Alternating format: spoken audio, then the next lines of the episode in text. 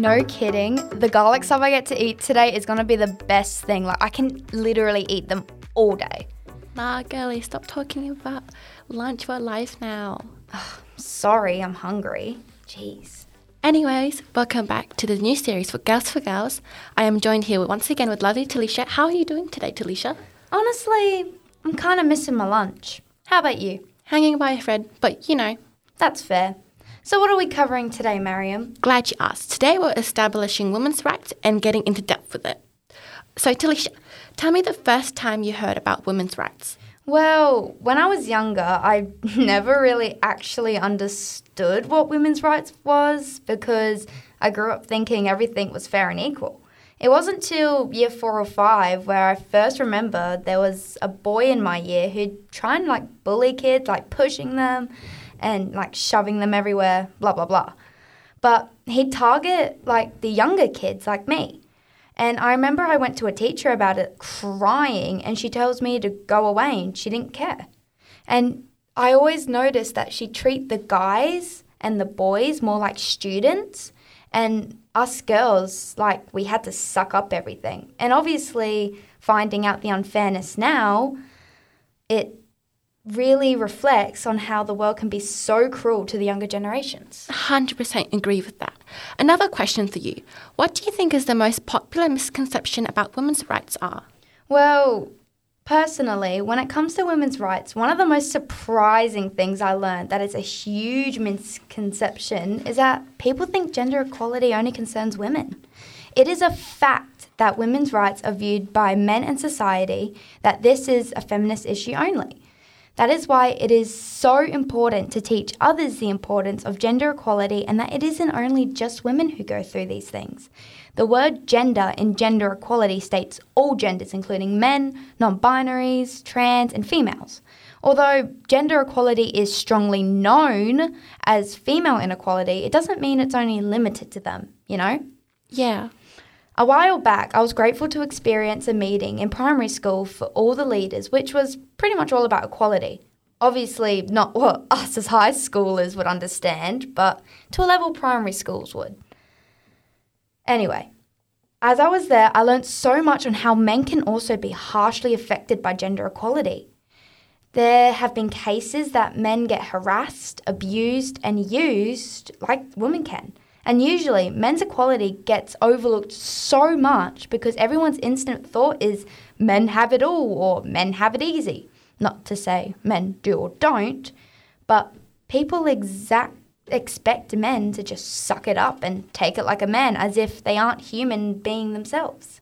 Which is why I personally think we really need to get that message out that gender equality is everyone, not just females. Right? I feel like gender equality is always overlooked as a women's issue only.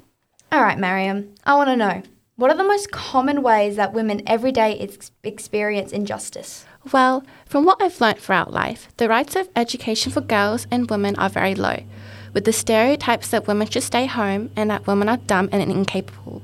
This affects women greatly, and the fact is, most women and girls don't receive proper education in their lifetime. Stereotypes that women should do this and that, they should be a housewife and to stay home and just clean, to be submissive to men and to be under their control. It is also thought along a lot of people that men have the right to be abusive to women.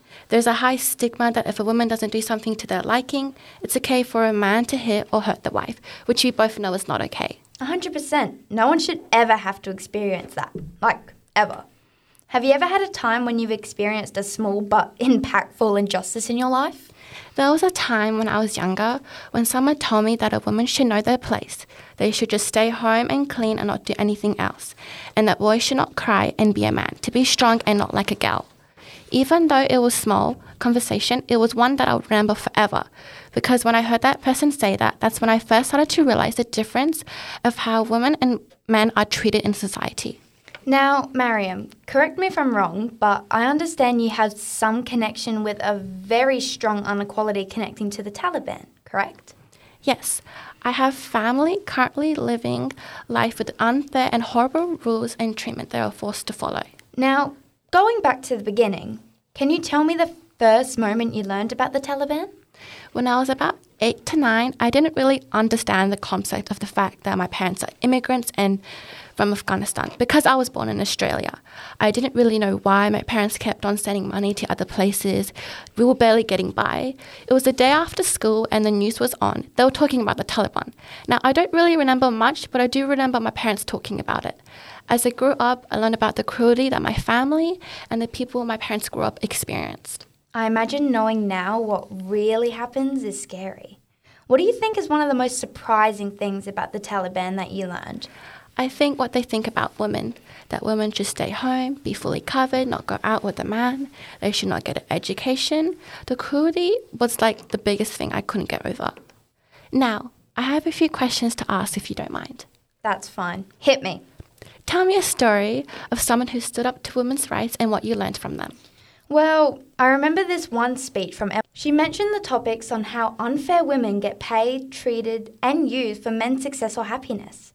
She continues to discuss how she, as a woman, shouldn't have to be worried of how she looks going to public spaces or how her male workmates treat her differently to others. I really took in what she said about women having to worry about what they wear or how they act in public because guys can't get the hint they make women uncomfortable. As much as she established women's rights and women's equality, she also takes the time to mention how men can also be affected by this, saying that gender equality is your issue too, leaving a strong message to all. What is the most effective way we can help with women's injustice? The first thing we need to do if we want to make a change is take action.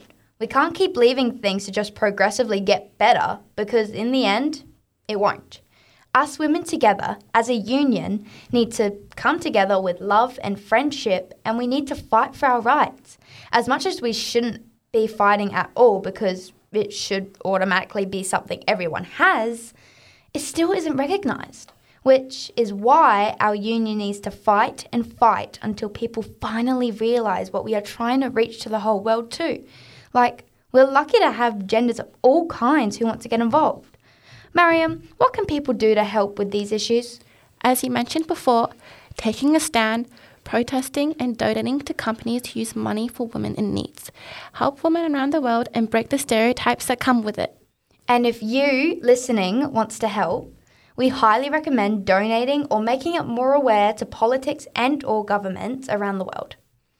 If you would like to hear more episodes from Kildare College, you can check them out at our own postcard page the new link is shown notes for this episode.